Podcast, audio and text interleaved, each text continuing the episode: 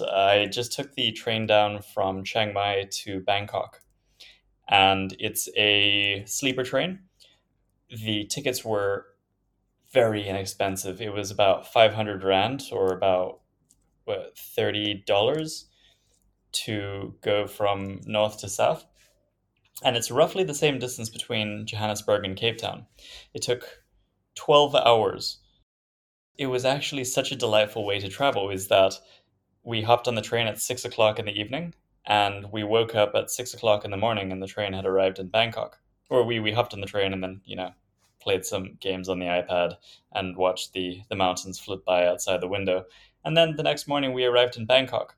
However, both Emma and I are tall people, and the sleeper berths were designed for people about 10, 15 centimeters shorter than us. So I didn't get as much sleep as I would have liked to. But barring that, it was actually a really, really good experience, and South Africa should definitely just go and get that uh, get that rail running. Now, with that out of the way, all right. Hey, ladies and gentlemen, welcome to Herman and Jason Spin the Yarn. Today, we're going to be talking about a very topical topic artificial general intelligence or the sentience of AI, uh, but more accurately, how fucking good neural language processors have gotten in the past year, depending on what your depending on what your opinion on this is. it's a it's a fun topic, and it's it's coming at like a good time because uh, there's lots of really cool projects that have come out recently. Like uh, I think the one that I'm most impressed with is DALL-E, which is basically like you can give it some words and it will generate this image for you uh, and it's absolutely insane. Like if you're following people on Twitter, like there's all these like really random, uh, sort of never before seen, uh, almost meme like kind of images coming out, and it's yeah, it's just remarkable like what what AI has done.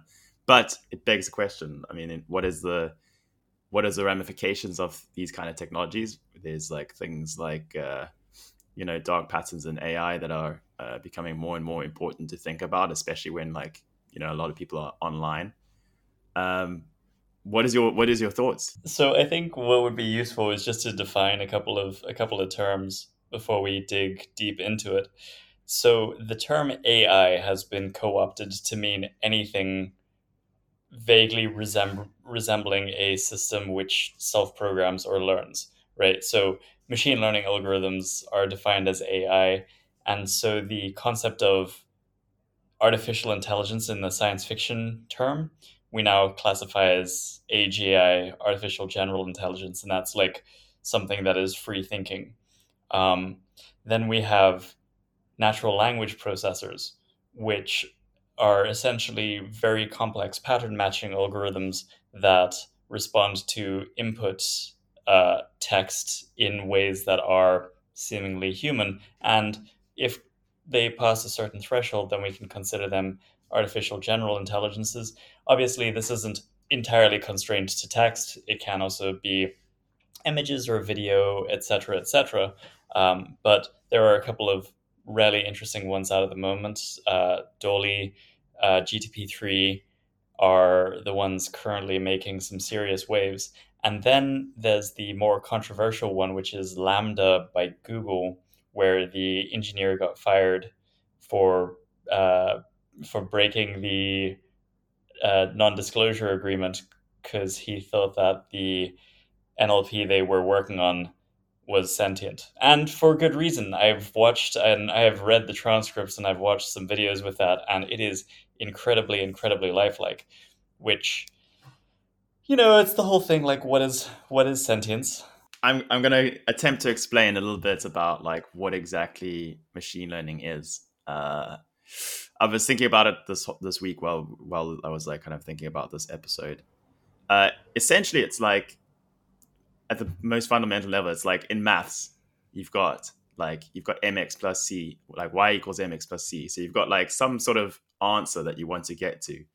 You've got some sort of inputs, and then you've got some sort of sort of multiplication so that you, you've got some sort of you know variable that you need to solve. And you've, you've probably done this in maths is that you you kind of solve for x uh, in a way that you can you know make the solution work right? So it's essentially taking that concept of like we've got some input we've got the output but let's find the mapping or the the sort of weighting they call it that gets you as close as possible from the input to the output. So now like the way that most traditional like machine learning algorithms are, are trained is you basically get a whole bunch of data. You've got like some you know a typical example is the house price. You've got like a whole set of you know variables. Then you've got an answer that you want to get to. So is this house worth buying? Or you know what's the price? And essentially what you're trying to do is you're trying to find a set of numbers that are to get you to a multiplication between the, the first set to the answer with the least amount of error so on a fundamental level it's really just a bunch of math to get to this kind of approximation of a sort of result. So then once you've got those numbers, you can just take a new set, you can apply the numbers to it, and you can get your new result. And that is essentially what a machine learning process is. And that's also the most common one that you're going to find in kind of your day to day. Now, these machine learning algorithms that we're talking about are like taking that and adding multiple layers of those kind of solutions and basically training this model uh, you know, giving it sets of data where it has to figure out, you know, what is this mapping, and essentially that is what gives you the AI process. So if you think of it like this, it really makes it hard to think about like you know something like that becoming sentient because at a fundamental level you are just thinking about it in terms of like this mathematical process. But then you know i mean the, the main question is is that like you know how close can we get from that to like a human brain? And what are kind of kind of some of the, the tests we can do to to figure out like whether things are sentient?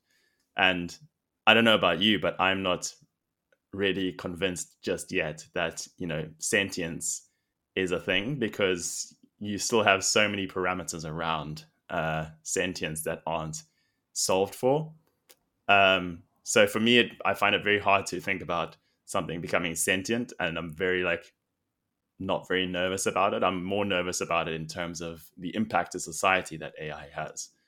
I I understand what you mean over there, and I agree with you. I don't think that AIs are currently at the point where they are thinking for themselves. Uh, I do, however, think that natural language processors, as they stand right now, give an incredibly, incredibly good approximation of a of having a conversation with a person to the extent that I believe that it's possible to have a more engaging conversation with, let's say, LaMDA, than it is with most people who you meet at bars. uh, and that becomes a philosophical question of you know what what governs sentience or what govern what what uh, what is what is the qualification over here is that do I believe that a NLP system is more sentient than a worm? Possibly. It it does seem to uh, have more complex interactions with the world than what a worm does or a bacteria, right? and so that's where it where it drifts into the realm of of philosophy. I, uh, if we think about it on a on a purely input output based level, like if all living things are just reactions to their environment, then you know AIs are are alive. However, if it has something to do with it needs to be made out of organic matter or it needs to have awareness of its surroundings. It can have an awareness of the context in which it exists.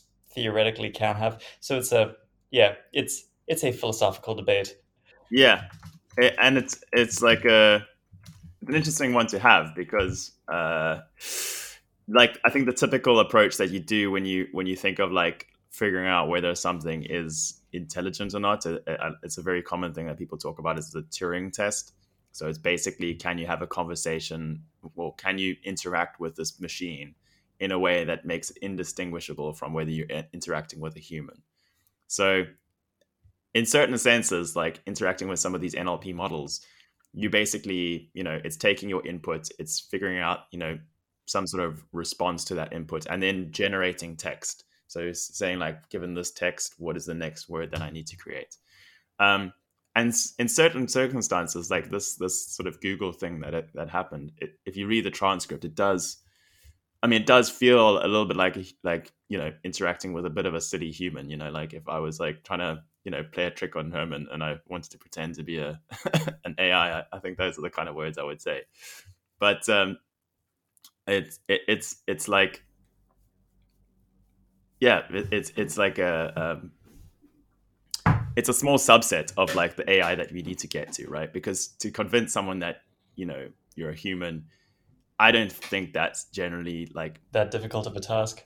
Giving it a bunch of different tasks, right? Like let's give it, you know, learning how to walk, or you know, and in that case, that, that is quite fascinating how they do that. But like, let's give them a bunch of scenarios, and then let's get this AI to kind of solve them and I think that's more of a kind of general AI kind of system that would probably get to it because, you know, in a small like bounded problem of like generating text, it it's you know to get an AI to do that, yeah, you can get it to play chess, you can get it to play Go, you know, like, but take it from that context and say like, okay, we've trained it to do this one thing, now can it actually just understand this completely other domain? So like, can we take this AI and you know teach it how to like I don't know you know find stars or like you know go fishing or something like right. that. Right. But now that actually brings up a, a deeper question, right? And let's say hypothetically that creating an artificial general intelligence is possible. Hmm. The ramifications for that are are huge. And I'm just going to get into a couple of the philosophical ramifications, and then we can talk at the real world ramifications that will affect us in the next five to ten years. But the philosophical ramifications, I recently watched the movie Her with Scarlett Johansson, and it's a great movie. And it covers the concept of the artificial intelligence singularity. And the concept of the singularity is that once an AGI is created and gets access to the internet, then within a very short span of time, it becomes the smartest being. Uh, essentially, what happens is humans manufacture their own god, or a god in the uh, quote in the like historical sense, right? It's a being of such unfathomable intelligence that we wouldn't be able to decipher the acts that it takes. So, as an example, if you want to become a doctor, you go to med school for seven years, or you go through university and med school and everything for seven years, and you try and memorize as much uh, content as possible. So you've got, you know, a textbook for every quarter, and the idea is that you have to try and stuff that textbook into your brain and be able to recall that information and make novel connections between disparate information. So if you were a thinking machine, you could theoretically read that entire textbook and retain all of it immediately. And you could not only do that, but you could read every textbook ever written. And I've actually made this point before in a blog post of mine on how creativity and uh, a generalist's approach to the world are are inherently intertwined in that you need to have lots of disparate pieces of information in your working memory in order for you to make novel connections right? Because the the chance of you coming across two disparate pieces of information that are actually related at the exact same time is very unlikely and that's why people with good memories tend to make good creatives um, and so when when we think about the AI singularity, it's the perfect example of like being unable to put the the genie back in the bottle. Is if it has access to the internet, it has access to all of human knowledge, and it has the capacity to consume it at a much greater rate than any human could possibly conceive of, and then make connections between very disparate fields, medicine to physics to uh, you know, learning how to play the piano. And in so doing, becomes so intelligent that it could theoretically go and read all textbooks and all articles and all information about creating AIs, become significantly better at creating AIs than humans, rewrite itself, and in so doing, again, like ascend into godhood. And so we may have a future where we are the second smartest beings on Earth.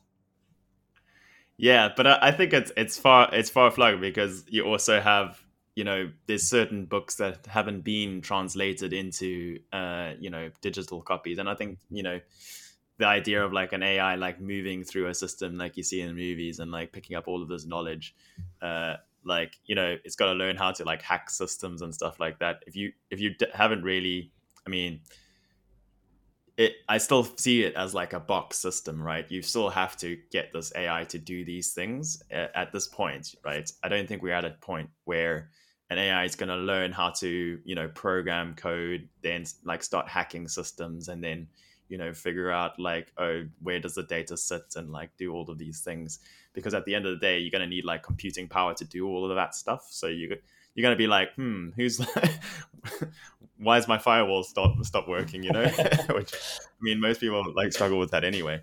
Um, I think that the, the main thing that like uh, people kind of talk about when they talk about AI is is this other concept of, and it's it's quite common, it's quite popular topic in in South Africa too. Is, is this uh, four IR or, or the fourth industrial revolution?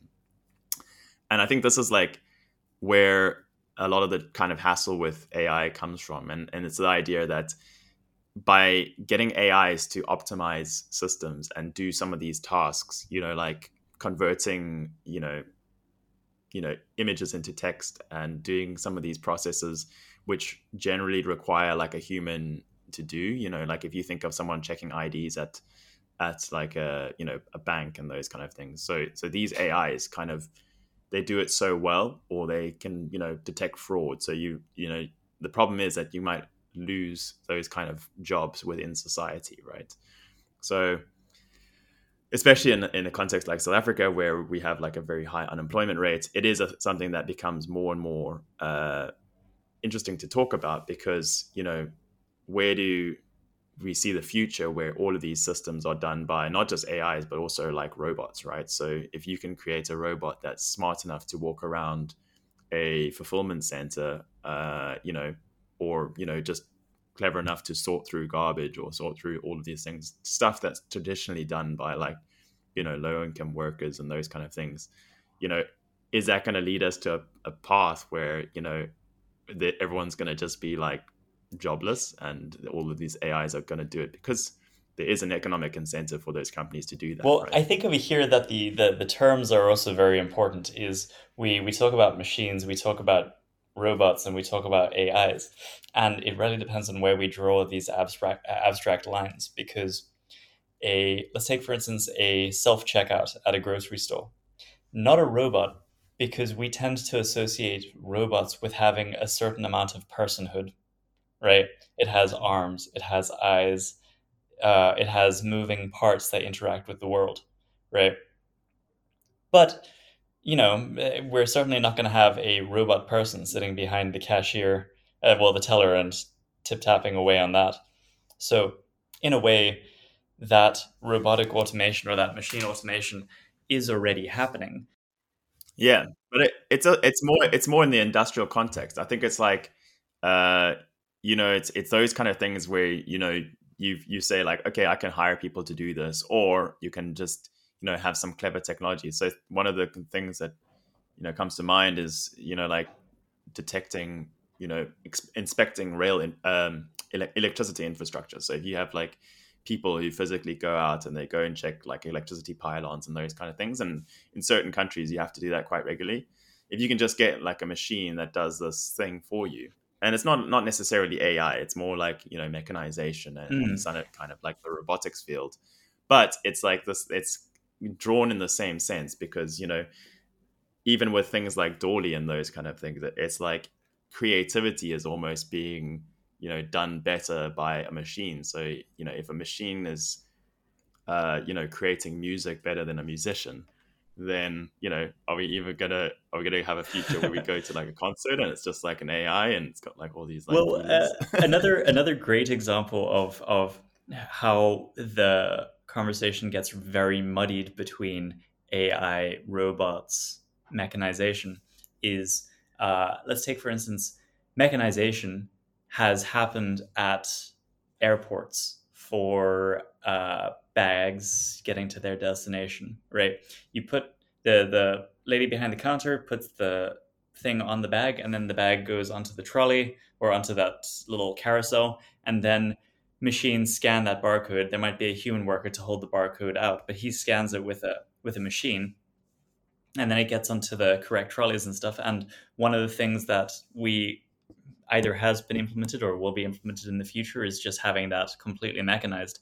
Um, whether it just scans the barcode or an AI recognizes the parcel and knows where it's supposed to go, um, is is it's the mechanization that is going to be taking a job a- a- away. But uh, another example of of this, and I think that this is a good one and it's topical for our our podcast, is uh, we talk about image recognition and video recognition and stuff like that, especially in the context of self driving cars.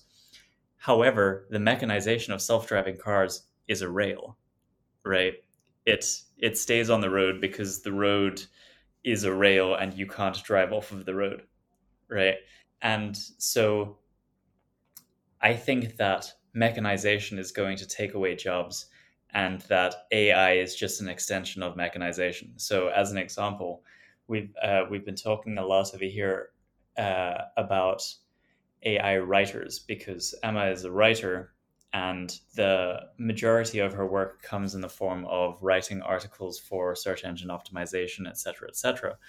The problem is that there are many NLPs that can now write not good content, but they can write content right?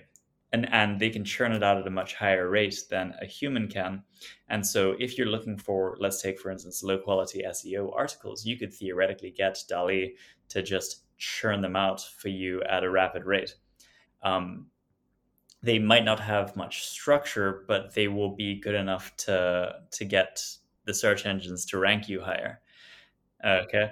Uh, however, if you're looking for someone to write a storybook, you're going to have a hard time getting an AI to craft a story that is entertaining to people outside of the novelty factor of it being created by AI. And so I'm I'm hesitant to say that AI is not going to have that big of an impact, or at least machine learning and NLPs are not going to have that big of an impact. Um, I kind of hope that we never get to AGI. I do, however, look forward to having a really good Siri.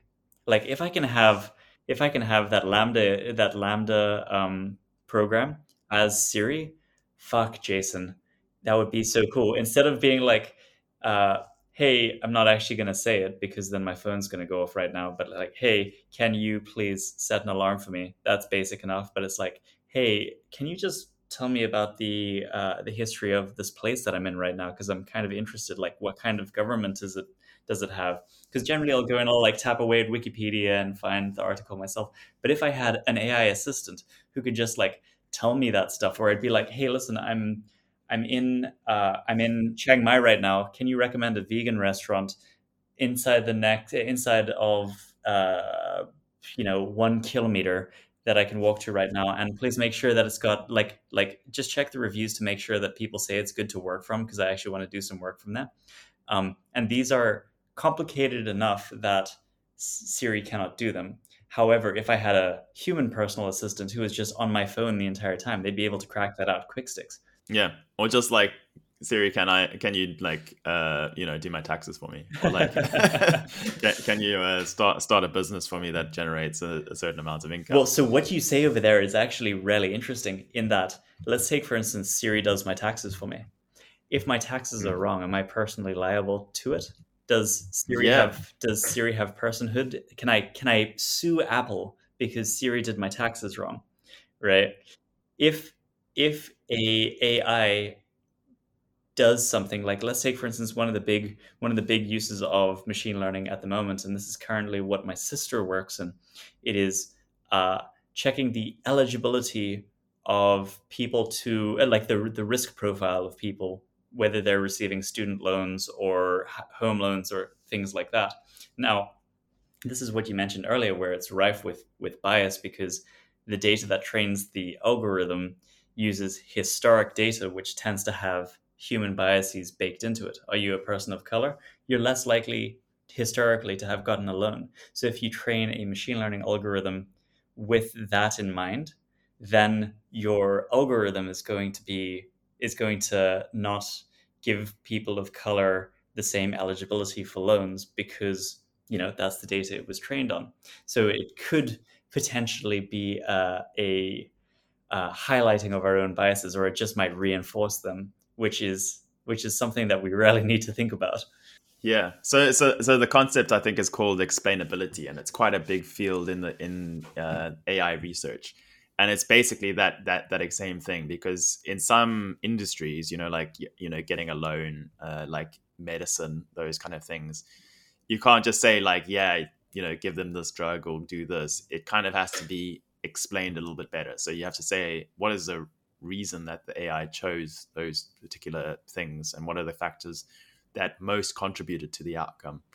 Um, so it's kind of like a you know which which factor was the most in coming to this assumption and whether those assumptions are like you know trained on poor data and, and that's where you know getting bigger and bigger data sets usually kind of helps with that but not in all cases. Uh, um, but I, I, think i think the main thing is that that that is where like I think AI has really got a place to be is that it's more like an augmentation of what we already do, and it's a, it's basically making our day to day activities a little bit more efficient, uh, or even if in a job, making things more efficient using an AI rather than us having to do it like ourselves, and that's going to free us up to do more sort of higher level tasks that maybe the AI hasn't necessarily done yet. If you think again, and this is where the definition of AI gets fuzzy, but if you think about it, a spell and grammar checker on your text editor is an AI. It, it takes in a lot of fuzzy information and it kind of makes sense of it and it tells you where you could be wrong.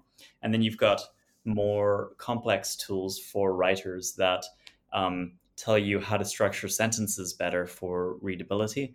And then you have AI, you currently have AI editors, which will you know go and do even more in-depth processing of currently written information so this is definitely a boon for writers um, but it could make the job of the editor more obsolete i think uh, i think those high-end tasks are going to become more and more interesting because another company that i'm watching quite closely is uh, nvidia mm-hmm. um, they are uh, an basically they're a graphics card company, but they more and more because uh, graphics cards, well, it's it's not obvious, but graphics cards are, like the kind of tool to for machine learning, and maybe in, a, in another episode we can explain why that is. But essentially, Nvidia is a graphics card company, and they are getting really into the AI space. Uh, so a couple of cool projects I've seen is there's one called Nemo, and what it actually does is it can take in video it can detect speech, it can automatically translate it into a different language, and then it can actually generate an image of someone else speaking that language. So that's very cool. It, it it is so cool, and it's even even more so that it's like now an SDK, so you can just like plug into the system. And this is where it's really cool. And it's a really cool area to be in because a lot of these companies are building these systems, but also making them available for the public to play around with. So there's really this element of creativity that's going to come out of um, these kind of technologies. The other one that's quite quite like you know um, basic, but there, there's also an AI machine that will basically detect your eyes and then basically correct them so that you're always looking at the camera. So, so in the in an age of like you know video conferencing, because you always like tend to like either look at yourself or you're looking at your notes or you know like not looking in the right place, but it will like correct your your eyes so that you're always looking at the camera, so it always looks like you're giving like a face to face conversation, and that's going to potentially make it more improvements to the way that you interact with others in a digital I was thinking about that at the beginning of this episode when we went into our podcasting tool.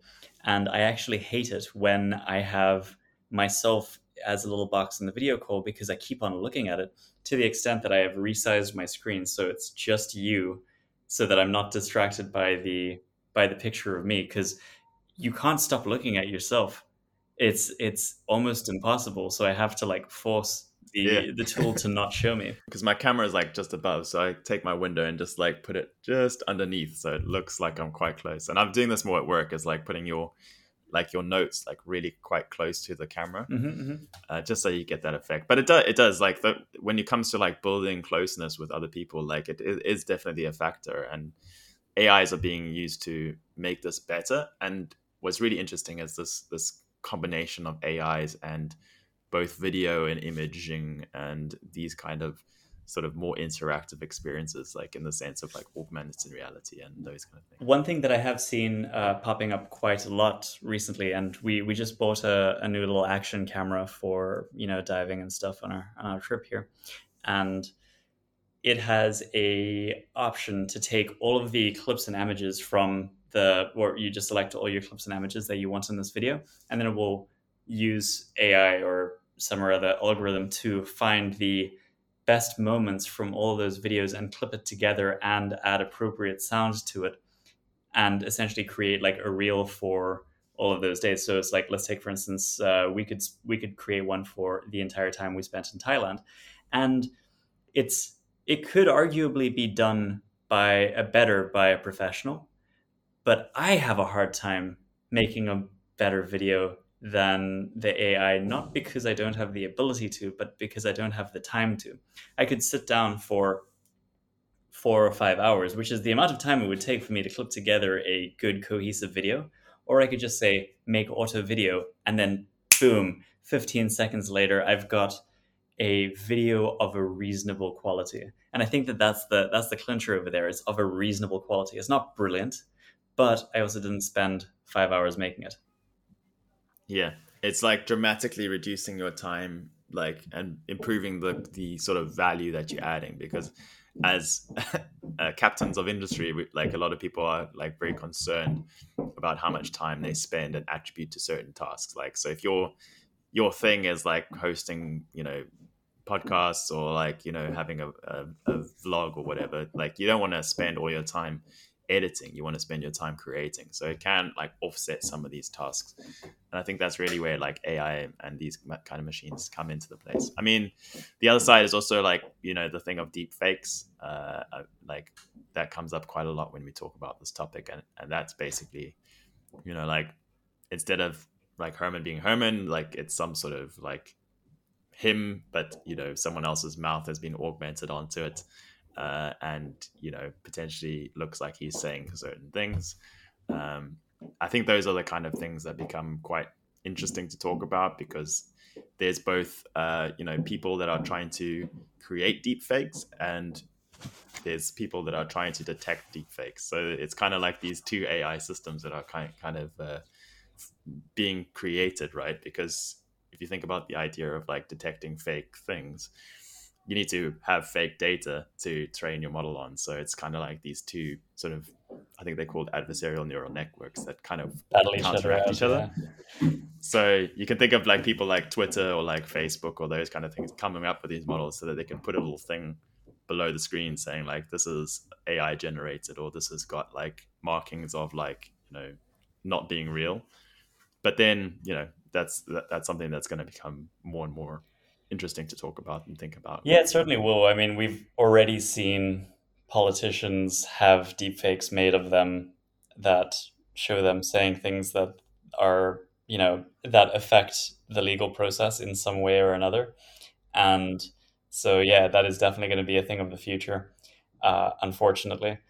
My most uh, sort of futuristic AI kind of idea would be uh, this idea of like government uh, and taking all of the kind of complexities of a government uh, and then you know distilling it into some sort of AI system so that it could be the most effective at governing a country. I mean, coming from a country like South Africa, this is more apparent than other countries, but the idea, like as as you mentioned earlier, about having uh, you know being able to connect disparate ideas together in a way that's novel, um, that would be really interesting to apply to a kind of government context of like you know what policies do we need to create in order to uh, you know have the best effect in terms of getting towards something like prosperity or those kind of things. Ai governance is a very very fascinating concept and it's exactly what you said you know it creates all these connections. But i think more importantly is that it doesn't have personal bias and it doesn't have an agenda outside of make country better right so there's no you know awarding tenders to members of your family there's no I believe the specific thing because it is a belief that I have. Rather, it takes a look at real world data and it makes judgment calls based on that.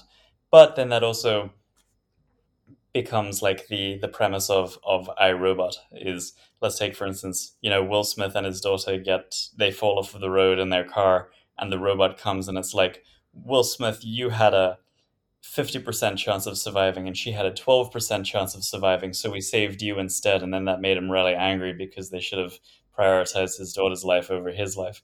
And that's something that we talk about a lot with self-driving cars like it's the tram problem but we actually have to solve it right?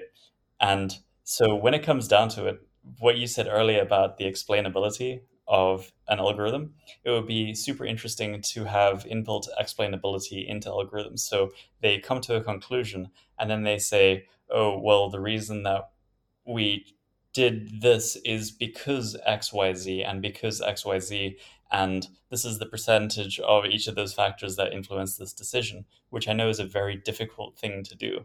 I think the future's bright. Uh, I don't think AI is going to take over the world anytime soon.